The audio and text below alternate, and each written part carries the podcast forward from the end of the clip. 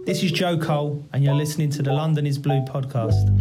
All right, Chelsea fans, welcome back to another episode of the London is Blue podcast. This is your host, Brandon, my host, Nick, and Dan. Gentlemen, we got the Luton Town match review. That's right, Luton away, the Cracker Jack Box Stadium that everybody seems to love. Dan, we squeezed our 37 fans in and walked away with all three points. I'm excited about this one as we head into New Year's Eve. You know, I will say, I would love to go to an away day there. I think it would just be absolutely fun as all get out. So, for that reason alone, Nick, as much as I am happy we picked up all six points against Luton, I would love for them to stay up this year. I really would. I, think it would be fun to try to get to an away game at Luton next year. Yeah, I have a ton of respect for Luton and what they do. I mean, obviously they overcame huge odds to even make it to the Premier League last year. They, you know, won the um, playoff in extra time and penalties, and I genuinely think Rob Edwards is a a really great manager with the amount of ingredients he has in his cupboard. He's made a,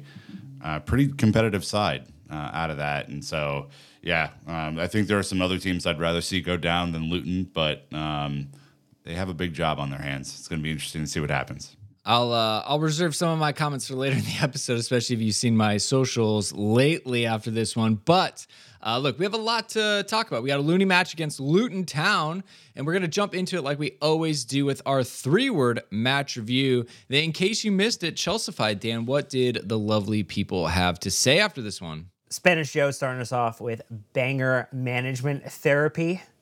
You had G Page 08 with the Hatters handled haphazardly. Aaron with the Luton, Lucy Goosey Luton. TK Lot with the Forever in Doubt. that was really good. Craig with Sauce Stains Sheet. Ross Sauce Barkley, unfortunately, was the cause of you know no clean sheet at least initially. Uh, Allison Bender with the only needing two Silva's face, kind of could be a meme in the near future.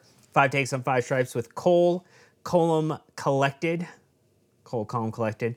You had Philo with the real deal Petrovic, because I knew I couldn't get away without getting one goalie reference in there for Brandon Busbee. Man, it's Mandatory.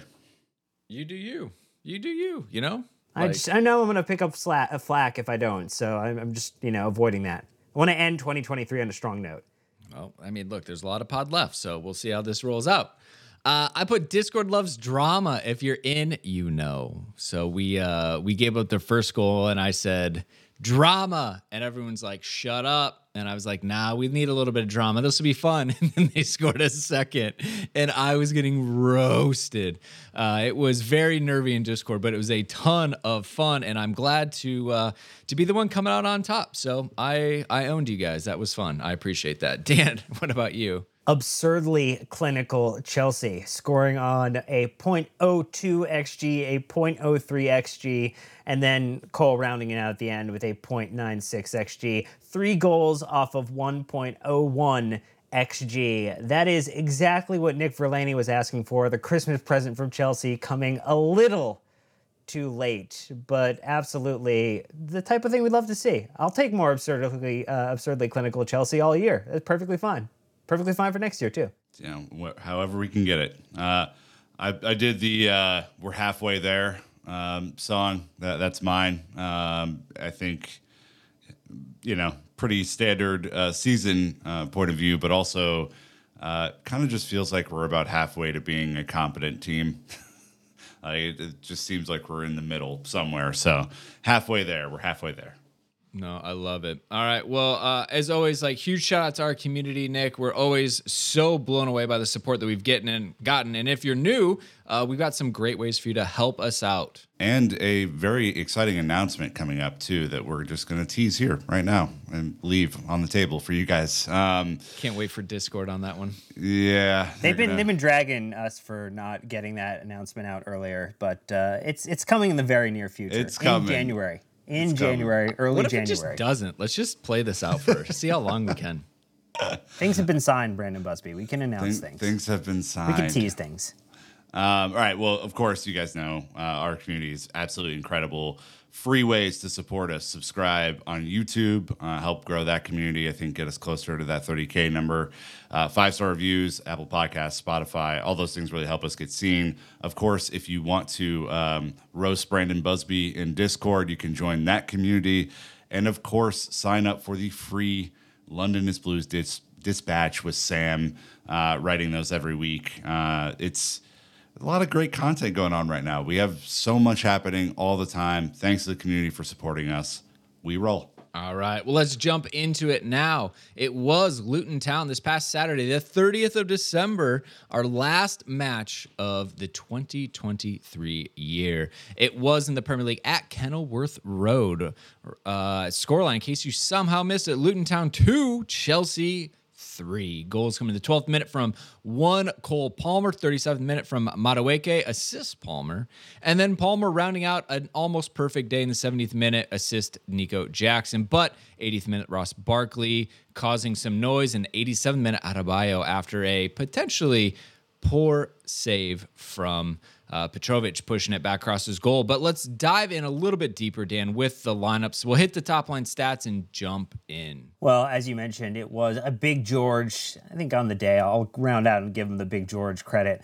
And between the sticks, you had Malo Gusto, Axel Disasi, Thiago Silva, and Levi Colwill as your back four. Conor Gallagher and Moises Caicedo putting in some shifts in the midfield because our attack was four wide when you had Noni Madueke, Cole Palmer, Nico Jackson, and Armando Broja as the attack on the day. We did use some substitutes, only one coming before the 80th minute in the 62nd, and, and Christopher Nkunku for Armando Broja, Enzo Fernandez in the 81st minute for Madueke, and then Alfie Gilchrist, two matches back to back in some 90 minute plus sub stoppage time substitutions coming on to get Cole Palmer a little bit of applause from the away supporters as he exited the pitch. That's right, we threw two goalkeepers on there as well Bergstrom and Bettinelli. Ian Maatsen, Mudryk, Matos, and Sterling were your unused subs on the day. All right, some of the top line stats. Uh, let's see. Luton with the 2.53 XG, Chelsea with the 1.5.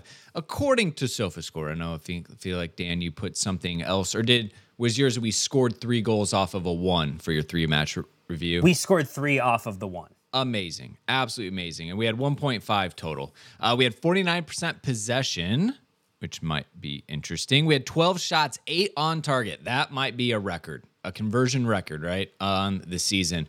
Uh, Luton had 15 shots, but only six on target, and not until the very end. I think their first shot came in like the midway point through the second half is quite quiet until the flurry at the end. Uh, from there, we had 21 fouls to their 14. that is a lot of kicking each other. Uh, two cautions for each team. And then uh, we had one big chance. We missed ours. They had four big chances and they missed two, which is crazy. And they also hit the woodwork twice. So uh, I think that's why a lot of people are feeling a bit lucky how this one all rolled out. And then lastly, we had uh, four saves to their five. Busy, busy day for the goalkeepers, which you love to see. And then our one random stat from OptaJoe says 12. Cole Palmer has been involved in 12 Premier League goals this season, eight goals, four assists. The only player currently aged 21 or under to be involved in more in Europe's top five leagues this term is one Jude Bellingham, who is on 15. Cool. Cole, uh, this love, seems good. Love to see that. I mean, it's all right. I mean, if Jude Bellingham's the yardstick and we're we're measuring up to it, that's that's decent. I I'd say so. Look, uh, you know, we we did a lot in this match. There was a lot of things to talk about. I think the one that really stood out is uh, Cole Palmer's uh, celebration. He's a little chilly. That's all. A little bit chilly. Uh, saw all the Instagram comments. Said so after the game. Wanted to do something to pay that off. One, it's a fantastic celebration that makes him look like a boss. And two, it is a bit shithouse, and I love it. And three, uh, I, I, did a nice little tweet saying, "Baby, it's cold outside." Uh, the club then uh, ripped that and put that on Instagram. So uh, it must have been good enough. Cole Palmer, shithouse moment of the match, with a honorable mention uh, for Alfie Gilchrist going absolutely berserk at the final whistle. I like energy on a million with this kid. I don't understand how he does it, but I enjoy watching it every time. I'm super surprised Nico Jackson didn't make the honorable mention for you with the very like the stoppage time where he went to go get the ball, acted like he was going to be the person to throw it in, held it for a couple seconds, bounced yeah. it on the ground, and then walked away. That, that was, was, phenomenal. It kind of reminded me of you know like uh, it was a couple seasons ago when Reece forgot he had arms and couldn't catch the ball on the sideline. Just like hit it, Yeah, th- th- so that was pretty good. I think all all all three of those are great. Good good, good shot, Dan.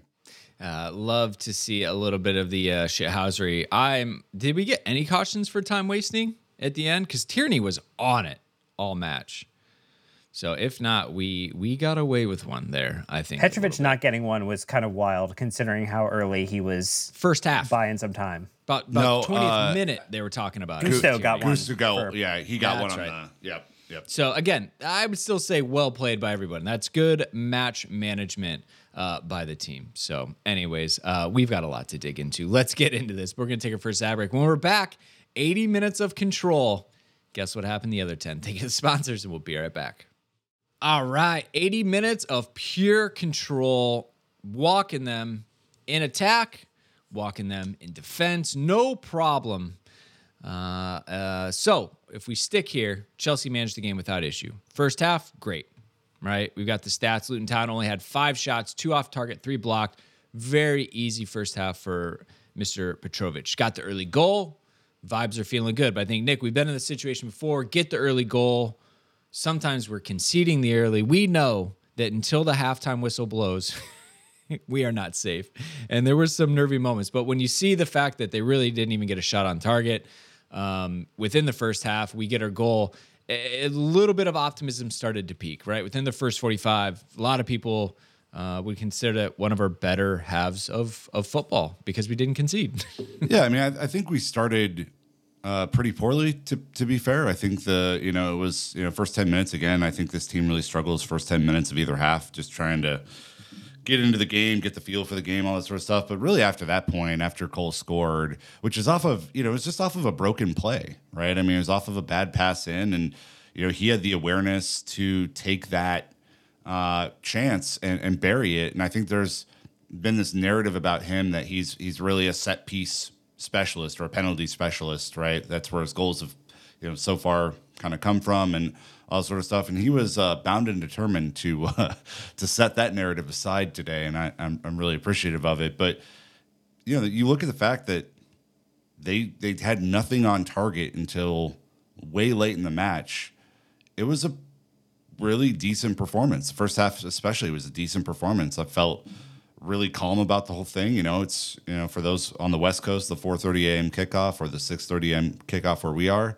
It's not always the most lively game of the weekend, but this was. It felt like there was a ton of great energy, even though the team just played three days ago, and you know they rolled out a lineup that had some you know kind of different looks to it than maybe we were anticipating, and I think everyone kind of came out to play. It's not not with it, uh, not without the bad performances in there. You know, I think there were some some uh, tough performances in the first half, uh, but I felt good at halftime. Dan, I don't know about you. It's interesting. I thought this was one of those games where I don't think you would argue that we played particularly well, but we got the results, which is absolutely we will cash that check every single time and run away, skip away, hop away, DeLorean 88 miles an hour away as fast as possible to get to our next destination. I think in general, like Cole didn't seem didn't seem like he was bothered to play much defense on the day, which was interesting. I mean, he was very much like I'm going to be as far forward as I can be, be right behind Broja, clean up, mop up, try to convert something, try to get an opportunity uh, for for a goal. Thought was really interesting was the shift to putting Nico on the wing alongside Madueke and playing them left and right. And when we didn't see Sterling in this match. Broja was essentially a sponge for the defense and gave Nico, I think, a lot of really cool opportunity. I, I think he draws a lot of interesting criticism, but I think overall, I mean, just the the assist he had in the goal that Palmer ended up magnificently taking in the way that he rounded the keeper. Absolute composure that, you know, is just not something we have always seen from many players in this side. And then, you know, Madueke getting in the spot as well. Brandon, I mean, I think in general, the attack did really well given the the challenges that we intended to face, which was that we were not going to necessarily get a lot of good shooting opportunities. When I saw the lineup, I thought we were going to do two up top, and uh, so I was a little bit surprised to to see that he was on the wing, but he was very much on the wing, and as you talked about, it kind of morphed as well, where uh, Palmer ended up finding himself in the middle. So I think like Broja would push to the far, Nico would stretch it, and they really tried to create you know, Cole on the center backs. I, I do feel like that was something that was a tactical setup by this team because they did it over and over. And obviously, towards the end, Cole getting his third goal, he was in split the center backs. They had they weren't ready for him to make that run, especially on the counter, and and that worked quite well. Which again is something that I I think is a little bit new. Trying Jackson where he's been, maybe a little bit more comfortable. He doesn't have everything on his shoulders. Uh, and in Broja, I think a lot of people consider him to to have had a very quiet, ineffective match. Maybe his movement to create that space for Cole is actually what his role was on the day, which, if so, clearly worked. yeah, he he seemed more Broja seemed more like a decoy yesterday to me. Um, and you, I think, just like you said, Brandon, to me, it was it was the off the ball runs using the left side for the quick interchange and then playing it through the center and opening up that space because I think physically Luton were trying to match us up man for man. And I think we're losing you know Nico and or whoever was coming down the left whether it was Malo Gusto or Cole Palmer coming over or whatever. And you know the, when I put it in my halftime notes that I thought that Nico and Armando had played really well or played pretty good I think I said pretty good that's what I meant is they were doing the disciplined things, even if it wasn't coming off with like great ball control. They were still getting Madueke and Palmer the opportunities to kind of get in and do what they do, and that worked, right? They both scored goals in the first half, and so you think about the way that the team was playing. Uh, as as soon as we got the ball through midfield, we had a run at them. Like there was, they had very little resistance uh, after we broke through midfield. It was very clear that their game plan was to press us as high as possible and try and make Petrovic or our center backs make a dumb error and capitalize on it. And once we broke through that, I thought Nico was excellent uh, doing a lot of that yesterday, making the selfless runs, making the interchange passes uh, in particular. And so, you know, yeah, was it like a banner day for either one of them from a goal scoring perspective? And did they kind of both fall off a little bit in the second half? Sure. But I think they were asked to do something different than what we've typically seen them do this year as strikers. So I wanted to kind of call that out because I know that's a it was a point of contention on Twitter yesterday, to say the least. I, I tell you what, it's um there's there, yeah there's a lot of like you know this and that. I think uh, where I'm, are we seeing an evolution? Right, we need obviously more matches to see. I'm, I'm interested to see where this team goes. Uh, I think if nothing else, we can say Poch is trying different things to to pull things out of players and stuff like that. And at the end of the day, like especially like he's going to be focused on the three points which we got, and if you know his ability uh, created some options, I think will be good in that sense. Um, it, it, this is a team effort. We need to continue to just focus on um, you know, finding what is the right play with these players. I mean, again, we had changes. I don't know, Dan, if we talked about the number of changes right at the top, right? But like um, Noni getting a start after coming in off the bench. Uh, yep. Again, Broja in. You said Jaxus, but like Caicedo and Conor in the middle again. Still no Enzo. Raheem still on the bench. The back line, I think, was pretty predictable. But, um, and Nkunku, you know, only playing a substitute role, which is probably best for everybody after he just played the last one. Um, Mudryk dropping onto the bench. So we're seeing more changes, but it, again, what was this like our third match in seven days as well? So that's probably yeah. a big take into it. But anyways, um, you know, getting a tune out of a team with even more changes is also a positive with this group. Yeah, I mean, look, if this is angry Madueke, keep that dude as angry as possible. I don't know, put him in a he seemed pretty happy in his Instagram post.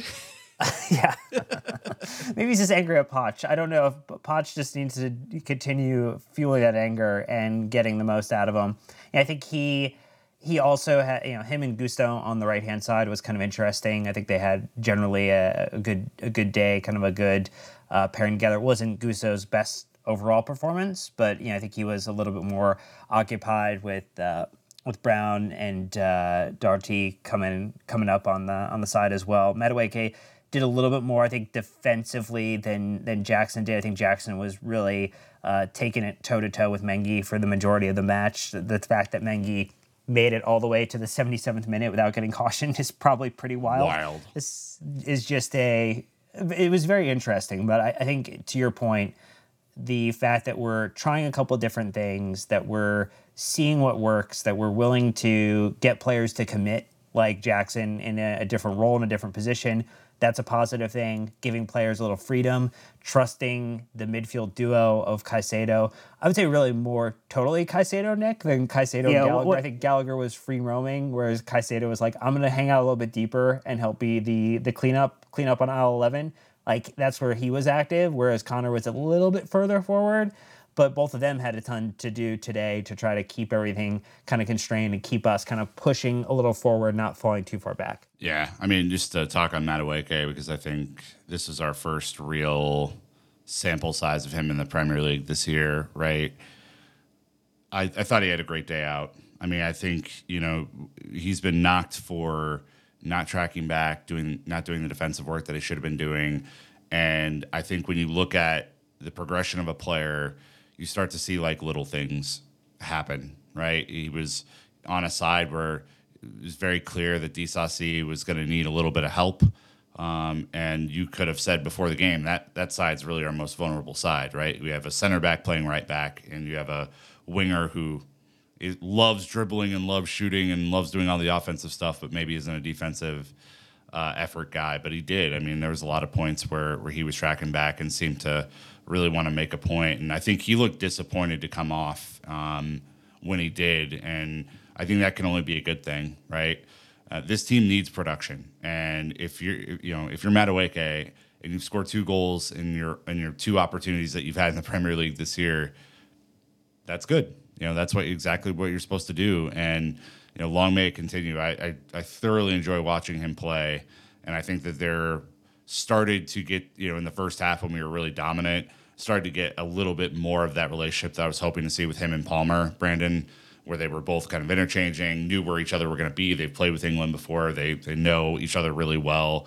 Did the post game interview together. It's very clear that Madueke wants to hop on the Cole Palmer train and, and ride that thing for a little bit. So I I pulled up some of the stats here. So he created the most shot creating actions with six, uh, which again is what we need. We need shots. Now he created it. Did we get it? That's always up to something different. Um, he also, I mean, he didn't really have like a great, actually, like Dan said at the beginning, point one, he scores absolute banger. Uh, he was four for seven on his take ons, right? So well above half, which is very good. Um, and I think that that is something else that we want to see. 91% pass completion percentage, really, really strong. So for him to get two shots, one on target, one goal, um, was really electric for him in that sense. Nick, he had five tackles and an interception and two blocks. That's the type of day that Noni Madueke had, where obviously he was electric in attack, but he still did enough defensively to help and and rounded out his day, which uh, is is again he's stacking performances. That's what we want to see from everybody, uh, very specifically. Last point on Madueke, and, and I know that Luton didn't play a uh, traditional low block like we've seen with some of the lower uh, Premier League sides this year, but what I like about Madueke is that he is trying something different. Him and Palmer both have enough uh, technical skill in their bag to try new and different ways to break down defenses instead of just running into a wall every single time like we've seen. So I would be really intrigued to see if he is maybe a part of the possession attacking crew. Maybe it's him, Sterling, and Palmer with with a Broja or Jackson or someone up top or an Nkunku where you're just trying everything, lots of little movements, right? Whereas the counter uh, attacking side may have someone like Mudryk, may have someone like Jackson, may have you know trying something different there too. So want to kind of call that out because I, I just I'm projecting where we're going to see teams this season, trying to figure out how he fits in. No doubt. Uh, the standout standout player, probably this season, Dan Cole Palmer, brace and assist. My word. I, again, 1.1 xG by himself out of our 1.5 as a team. What he did to their goalkeeper and those two defenders was insane. That third goal, and, and at first I was like, oh, maybe I thought maybe the ball bobbled to the side and, and then he just tapped it in. No, no, no. My man rolled it over from left to right, feinted, burned the defender on the goal line, and then literally like casually passed it in. It was insane. And when you realize that he was in control of that situation the entire time, that I I was just like hands down. We, this that was special. Because you think about Ali Giroud against Southampton, that was Yeah. more like him just keeping his long legs on top of the ball is like it was a little bit chaotic. Not with Cole. He was in complete control the entire time. Absolutely dirtied, dirtied Luton up. And it's no surprise that he's getting a lot of the early recognition for signing of the season. You know, there's a couple of end of the year themes or posts that tend to roll around, people talking about the best player of the season, the underrated player, and the best signing. And I think Cole right right now is running away with the best signing of the season. I think uh, between uh, him and Gallagher, I'm seeing both of them as the player of the season one that people are talking a lot about. But specifically to Cole, very calm, very composed. I think this is showing, to the point Nick made earlier, that he is not just his penalties. And what I'm hoping is that this gets him more recognition from the team to continue to put him in situations where he can shoot.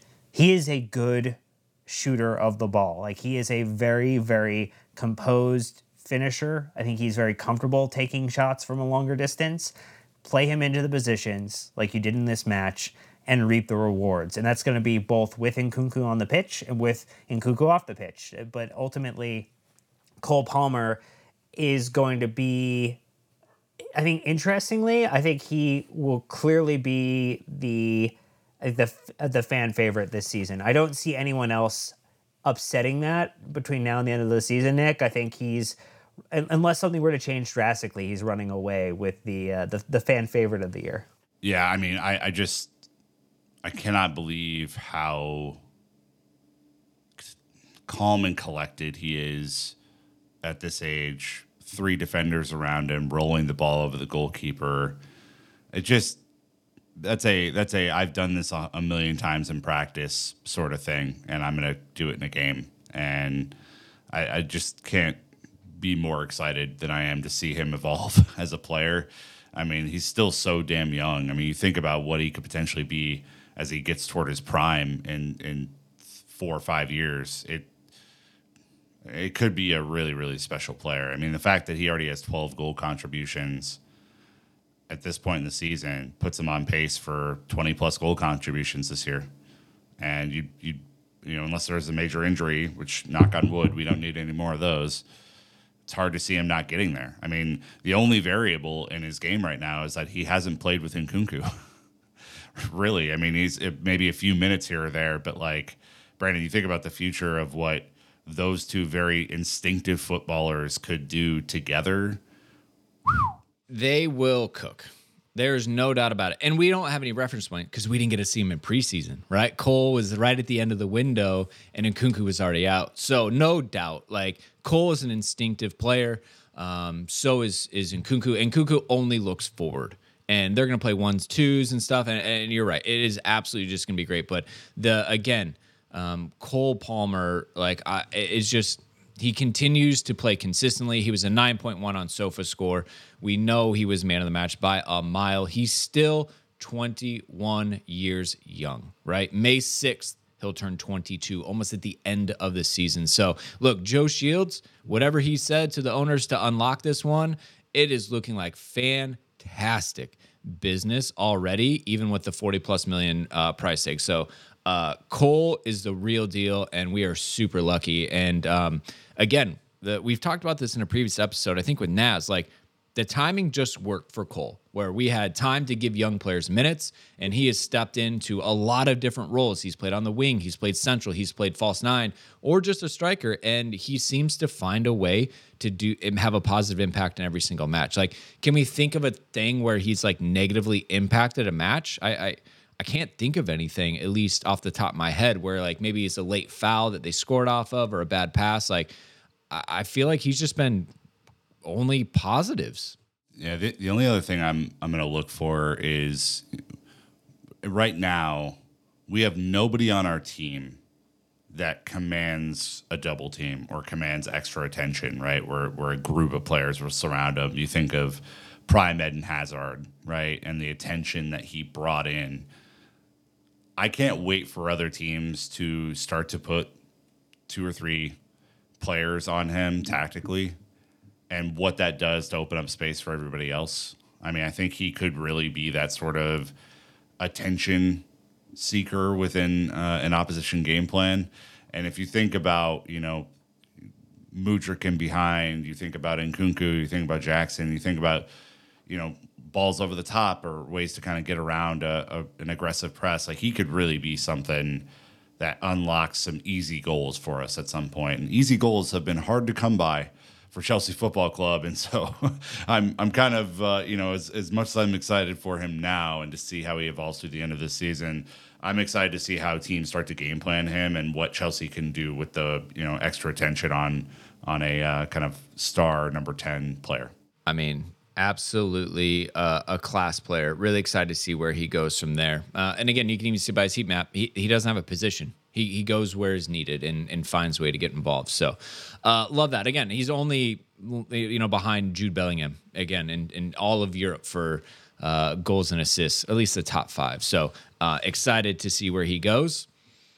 Credit where credit's due. So, we're gonna take our last ad break. When we get back, though, 10 minutes of absolute chaos, just as you all asked for. So, thank you to the sponsors, and we'll be right back. All right, 10 minutes of absolute chaos. You have to love it. What about uh what about um blood pressure, Nick?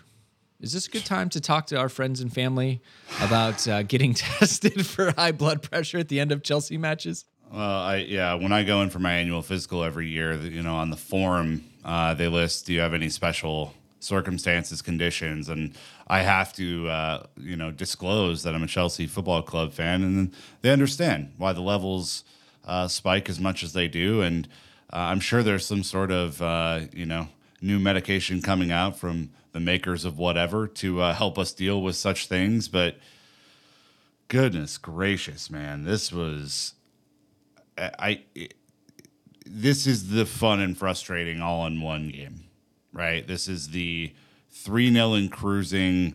Everyone's singing It's a Winter Wonderland in the stands, doing the new Cole Palmer song. Everyone's having a good time. You're at this really unique stadium. You've you so far through 75 80 minutes dominated a team that you know really hasn't been like shit on properly this year. Luton's kept most of these games really close, especially with the big teams.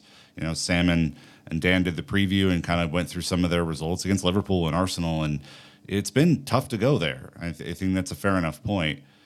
But it just feels like there's an off switch with this team. And when it goes off, it goes off. Like they they lose all composure, they lose all situational awareness.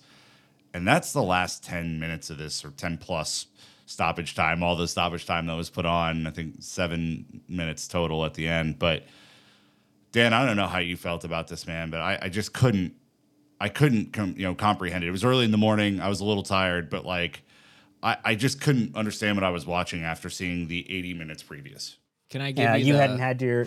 the uh, I was gonna say, Nick hadn't had his 16 shots of espresso, and I haven't Oh, had uh, three death lemonades. So We, you know, it was, we got a this lot of the- feedback on that, by the way. We did. this Oh, was the caffeine boost we needed.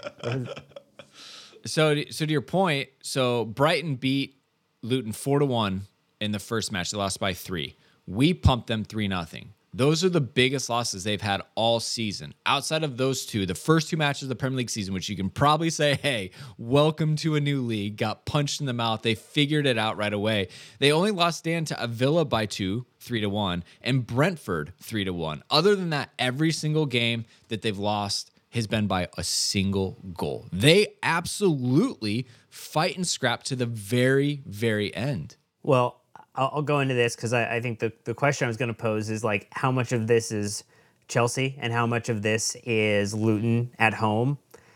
They have a good, good-ish home record, and I'm going to say it's not necessarily good because these involve losses and draws, but they beat Newcastle one nothing. Only allowed Newcastle have two shots on target. They lost to City one two, and they were leading until the 62nd minute. They lost to Arsenal in a 4 3 thriller. They actually went ahead, and Arsenal only won in the 90th and plus seventh minute to somehow pull that game back, uh, despite you know, now really, really struggling in the month of December. you had the loss to Spurs, which was early in the season when Spurs still had everybody and Ange seemed to be a wizard. And then they drew to Liverpool. And again, that was a 90 plus third. They are a try to grind it out at the end of a match to really come in. And this this is to the point of game states nick is ultimately like you have to think about the phases of the game. You have to think about that first 15 that second 15 you know and how people get into it. Luton does have something pretty magical around that last 15 minutes. And i think that's up to the players and the manager to realize like how do you protect that lead even though it's three with nothing even though you shouldn't be necessarily too scared that you just locked this down appropriately because Luton, unlike a lot of other teams, find a way to get involved in that last 15. They're the they're the one more round. Let's let's just do one more round right before the party's about to end. Yeah, you always hate that guy. Um, look, I, I, I think I, I, was disappointed with Poch in this one. Um, I you know I think that you know up until you know, the 80th minute or whatever, they they didn't really pose a threat. And I think the game plan could have been rightly lauded that, you know, Poch did a really great job. But the moment that it started to turn, it felt like he was slow to the draw to me. It felt like the subs weren't right. It felt like, I think Nkunku had like 10 touches in his 20 minutes that, that he had on or something like that. It, it wasn't much. And it didn't really seem like we had the right personnel in the field Gilchrist comes on, tries to help solidify. I think we go five at the back to try and close down some of the crosses, all that sort of stuff. But it was, I mean, I, I just was not impressed with the way that he managed. Now, obviously, he has some stuff going on, Brandon, right? The, the team is completely zapped at this point of the year, played seven matches in December, tons of injuries. But there's an opportunity in this game as you see Moises Caicedo slow down pretty dramatically in the 80th minute Conor Gallagher on his last gasp of air, to throw in someone like Alex Matos to do a job to close down people in midfield. There's a chance to get Gilchrist on much earlier than he did to see you know how Luton were starting to come alive and try and shut that down. I, I think this was as much on him as it was on the players on the field. You know, I think Thiago had that exasperated look and, and posted on Instagram after saying, "Hey, you know." The level is the level, and I'm sorry, but like this is essentially what I hold myself and my team to. I, I think I have more frustration with Poch than I do maybe the the players on the field. That's just my take. Well, and Nkunku had four touches actually, Nick. Oh, uh, not in, okay, not not even ten. Cool. In 28 minutes. Uh, cool. And here's why. So I looked at the um, the the shot radar or like the timestamps, and uh, there's a big reason why we didn't need any attacking subs. To your point, let's see. Uh, we had Enzo on for Noni Madueke and then Gilchrist for Palmer at the very end, right? But like we we didn't do much. To your point, this is an exhausting December. Uh, the thing I think back to is we tried to play uh, Lavia injured in that match immediately. Tried to play Ugochukwu injured. Uh, everyone is just dropping, and so to your point, like people are running on fumes. But um, and Enzo has a hernia. Like yeah, yeah. I, I don't know if you guys know what a hernia is. I look it up. It's about the most like tenuous health situation that you can have. It's a tear in your groin, and it is really really bad if it goes really really bad. And so playing athletic sports with a hernia seems to be a pretty tough situation for Enzo. He's clearly not been super fit all year. Now we kind of have a inkling as to why. Like it, midfield's paper fucking thin right yeah. now. I mean, yep. we have two guys doing all this work, doing some really hard yards. Caicedo really, you know, kind of came on in the second half a little bit, but like what what's the harm in throwing Matos on, man? Like and why isn't it in the 60th minute? You know, when when things are in control and you can kind of get the the game over the line the way you want to, why not throw Gilchrist on for a half hour when you're up 3 0? Give Disasi a little bit of rest. Like, these are the sorts of decisions that boggle my mind. And, and it, maybe it's, I don't trust these kids yet. Maybe that's going to be his answer. You know, he would know best. He sees them in training. But I can't imagine that Disasi would have been too disappointed to come off at 3 0 up, you know, and have himself a little bit of rest or Colwill or whatever. I mean, you got Maatsen in around two. Like there there were options. He didn't take them. I think that was my my frustration. And then the game starts to get away with you, away from you when when the legs and the brains kind of turn off. So we had um it, our last shot was in the 77th minute. Okay. That was Noni Madueke off target. Cole scored in the 70th minute. From there, it was all Luton Town.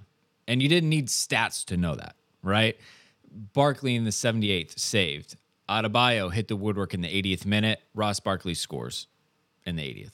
All Well, right. they had the offside lo- goal. Correct. Uh, yeah, So you had that. You had your warning shot. We'll call it that, right? The warning shot. And that would have been two one. All of a sudden, now we're like, all right, we got to figure this out. And I think you know at that point, um, they're just going to throw the kitchen sink because they're already losing. All they can do, and they got some hope.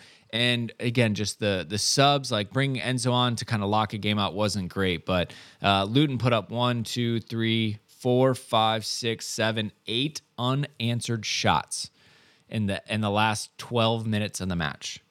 Uh, that is a lot. That is an absolute flurry. And it was save, woodwork, goal, off target, save, save, save, goal. So like these are on target and it's head. Yeah.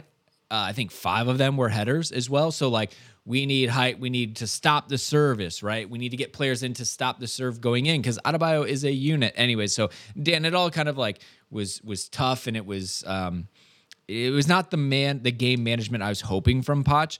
The only thing that I do lean into as well is like who knows what the actual fitness of the players on with the bench, but there it, it's going to be hard to get me to think that Ian Maatsen could run and close down the wings and do pressure. Mykhailo Mudryk could run and close down the pressure. Even a Matos Sterling hasn't really played a lot either. But again, maybe there's lingering things, but it didn't feel great. I would say at least watching. Well, there's also just the awareness of the players who were out there to run in or get into a foul situation to run run to the corner right? You know if you're feeling like they're you know to slow down the passing to find kind of the secure moments within the game. And i think this is the thing that maybe was upsetting Thiago Silva is that it's just a higher level you know some of our players have just graduated from like footballing 101 you know? So it's like 201 301 like we haven't necessarily gotten to graduate level coursework here that's what we need from these players. So I, I think part of it is on Poch, yes, part of it's on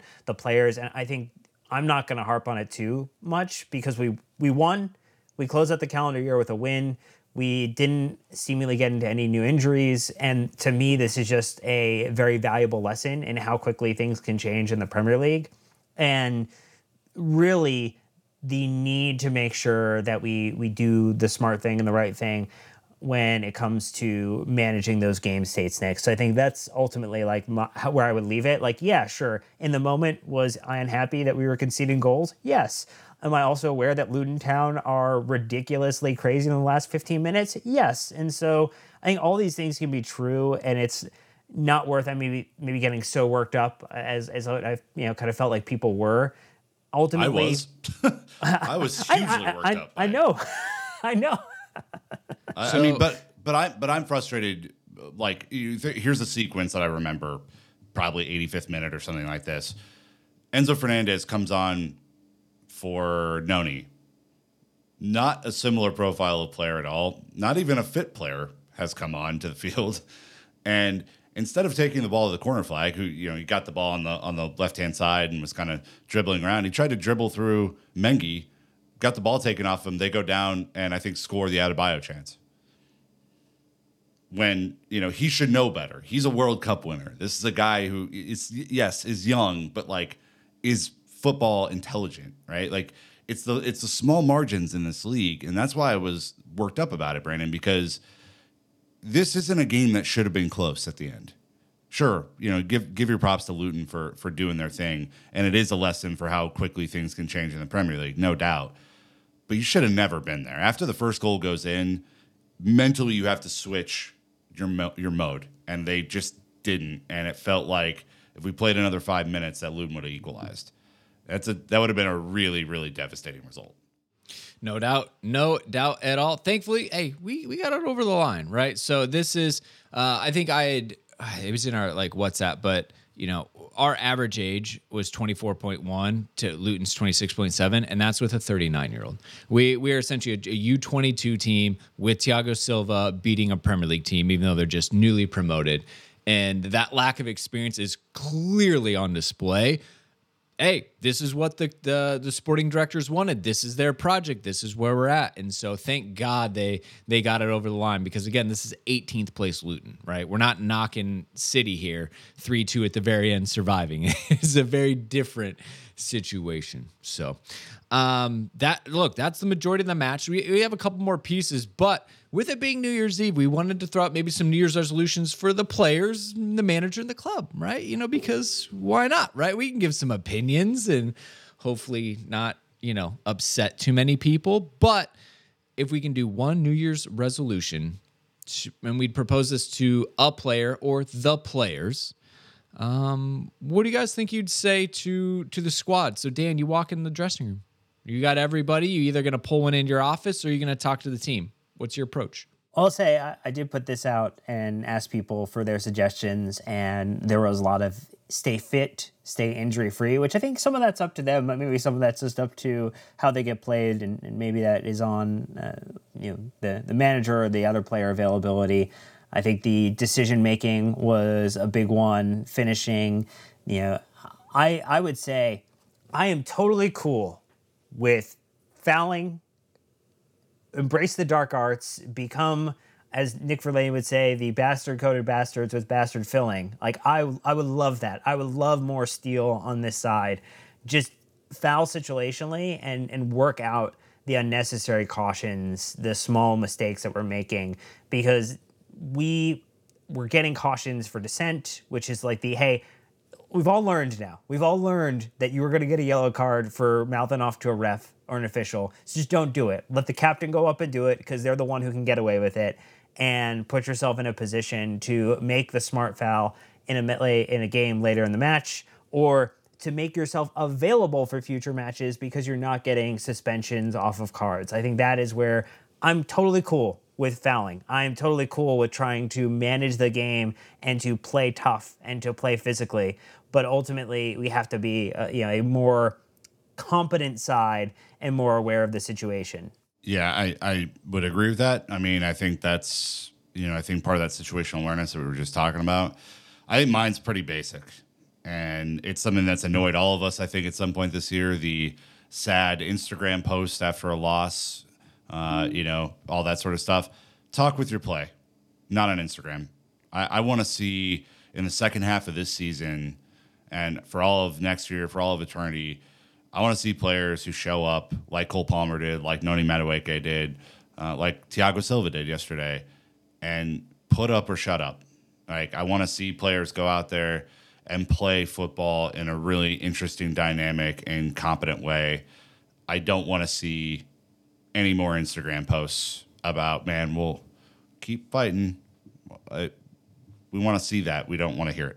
I put commit to the manager and ride the ups and downs. Young team, uh, a lot of new faces. It's not going to be easy, but uh, just you know, stay stay neutral. Try not to ride the highs too much, and definitely don't ride the lows too much because it's going to keep happening this season. I think so.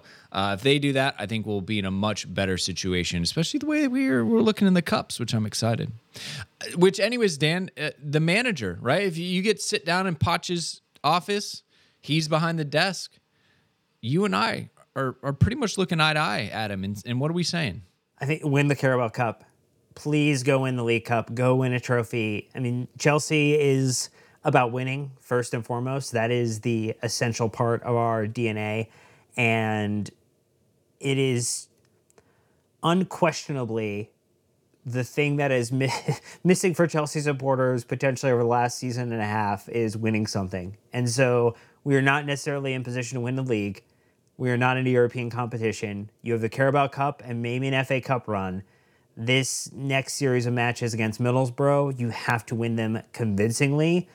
And we have to strut into the club final and absolutely demolish, destroy, and win that cup, hoist that cup, put that in the trophy. It's it would be great for Poch personally, as his stature and standing in English football.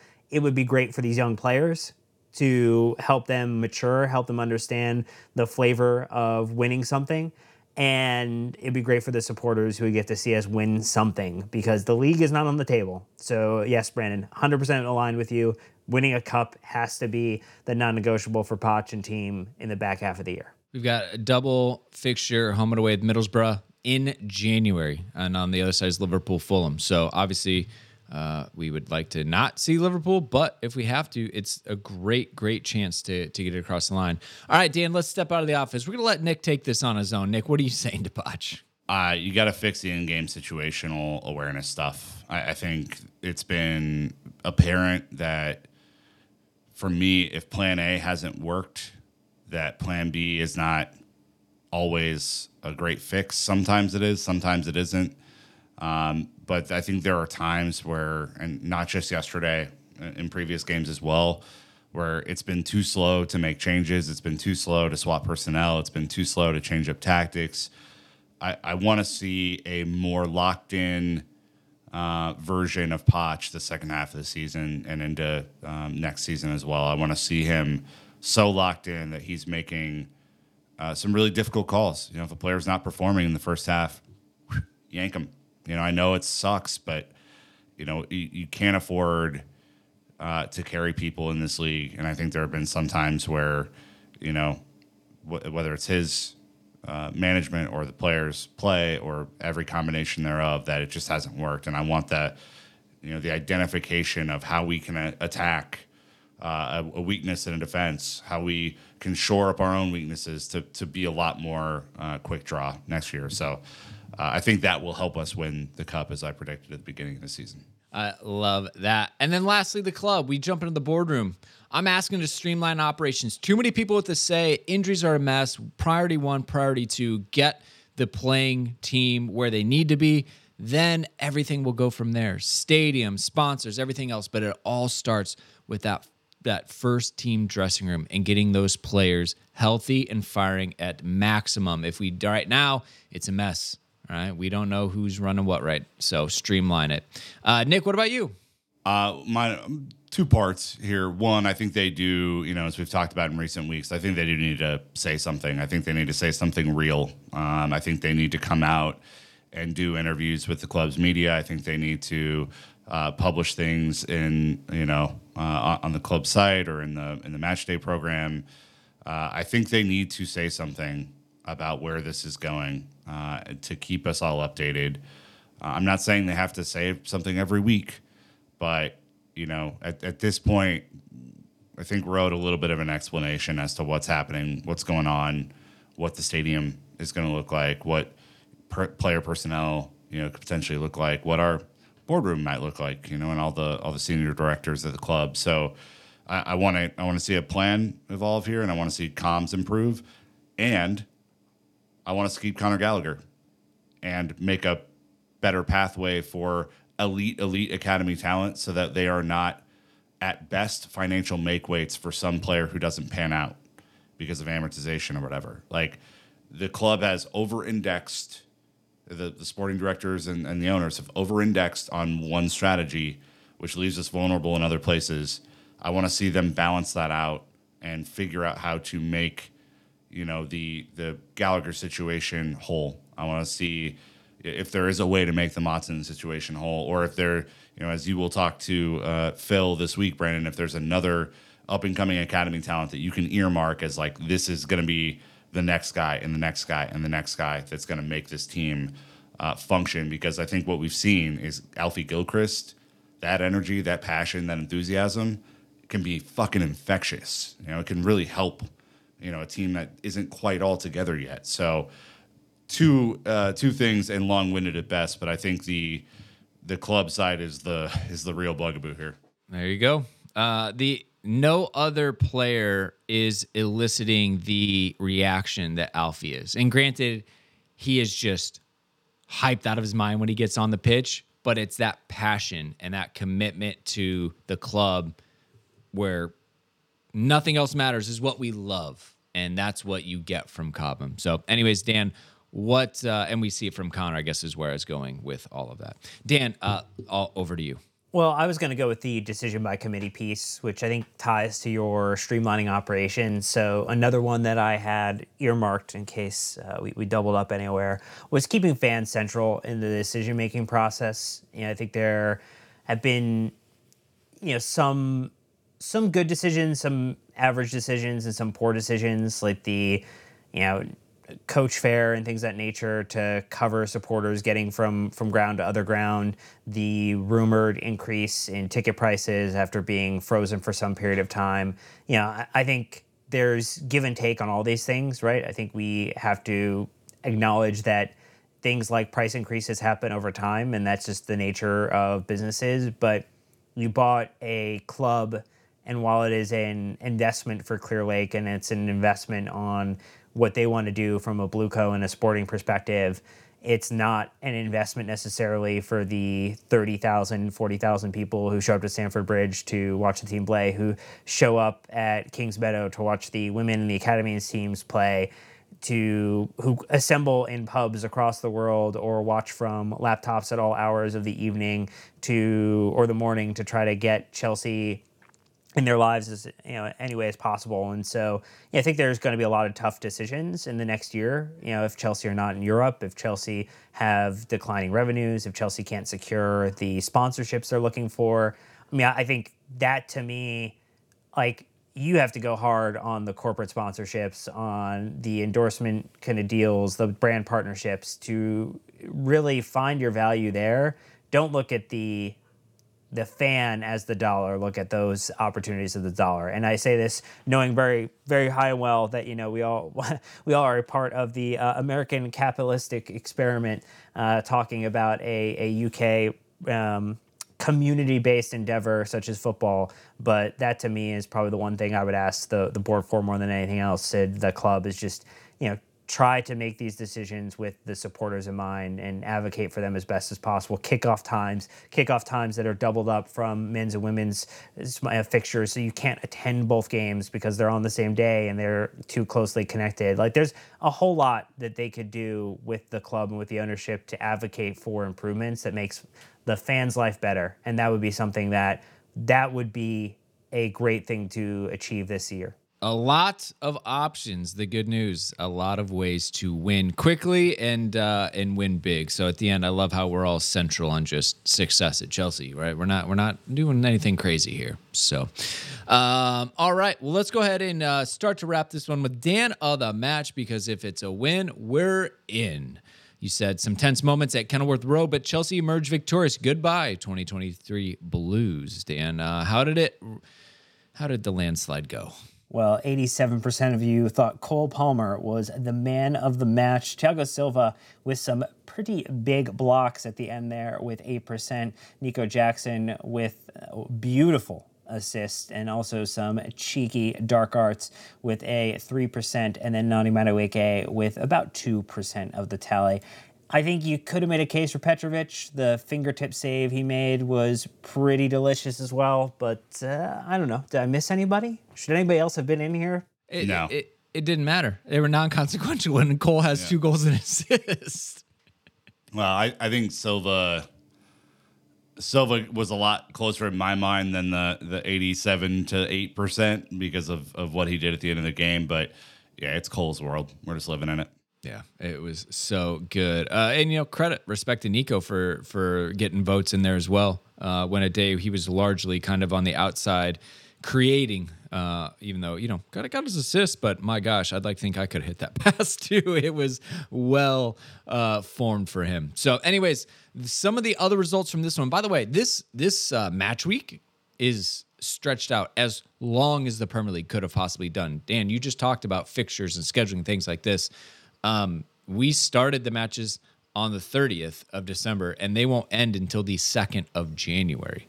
So, yeah. uh, interesting results here right at the end of December. Clearly, people are tired because there are some interesting results here at the end of the at the end of the year. Well, Aston Villa beating Burnley 3 2. Burnley picking up a red card there. Crystal Palace having their time and their way with Brentford 3 1. Man City, no surprise, getting it done over Sheffield 2 to nothing. Wolves absolutely beaten up on Everton, 3 nothing, and I think the Everton resurgence is officially over. Forest beating Man United in wonderful, glorious fashion, two to one. Fulham beating Arsenal two one as well, also fantastic. And then Tottenham, the only one who spoilt it at the end, three uh, one over Bournemouth. I guess that only helps in the fact that it keeps Bournemouth down. Tottenham were ahead of us already, but uh, does make climbing up the table a little bit more tough. But you know, we'll see what happens with Liverpool and Newcastle. We'll see what happens with West Ham and Brighton.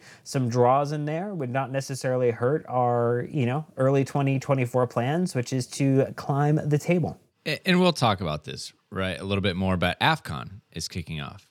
So a lot of players are going to be missing, uh, including ourselves uh, as well. But uh, table, table as it stands, right? We got Liverpool up top Aston Villa in second, and they're level on points. The difference being Liverpool has a game in hand. So as long as they pick up any points, uh, they will be on their own at the top. Manchester City in third place on 40 points. Arsenal dropping to fourth, also on 40 points. So that's Liverpool and Villa on 42.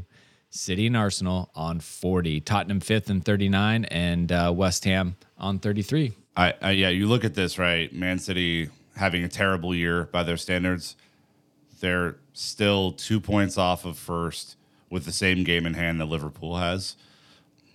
Like, you know, the narrative just needs to go away. They're going to be just fine. Uh, what's interesting, though, is Chelsea picking up a couple of wins gets us on 28 points in 10th. Okay. Now you start to math it a little bit. Newcastle on a massive slide. Uh, we recently beat them in the cup, if you remember, on 29 points in ninth. They're gettable. Brighton on 30 points in eighth. Gettable. United, free fall, although I'm sure a new manager bounce is coming with them uh, in seventh on 31 points. So they are in striking distance today on that. West Ham in sixth on 33 points, five points off of sixth place. If Chelsea can put a run together, and I know we've said that 80 fucking times this year, it's not impossible to see how this team can get up towards, you know, sixth place. I would say is probably the the most achievable kind of area for us. Tottenham six points ahead of West Ham on 39. Right, that's it's basically the gap I see right here is 39 to 33, fifth and sixth place. It's doable. Team just has to win.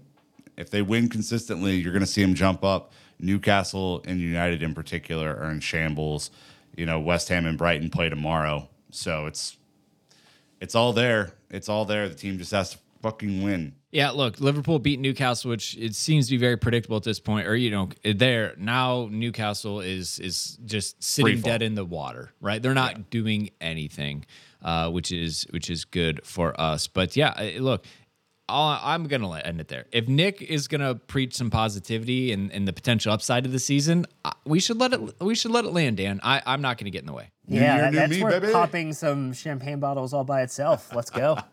oh man, I love it. It's uh look, at the end of the day, you got to do it, right? The the opportunities are there. Thank gosh because honestly 2-3 weeks ago, I think we were looking below us in the table and everybody that was you know, bubbling up right and and Nethus. Obviously, Wolves seem to be in a good patch, uh, all, and then they're on the same points as well. But we we just have to look up, right? And if we can jump two, three teams and really start to separate us from the the double digits, like we said, we want to stay away from the teens. We want to get into the single digits.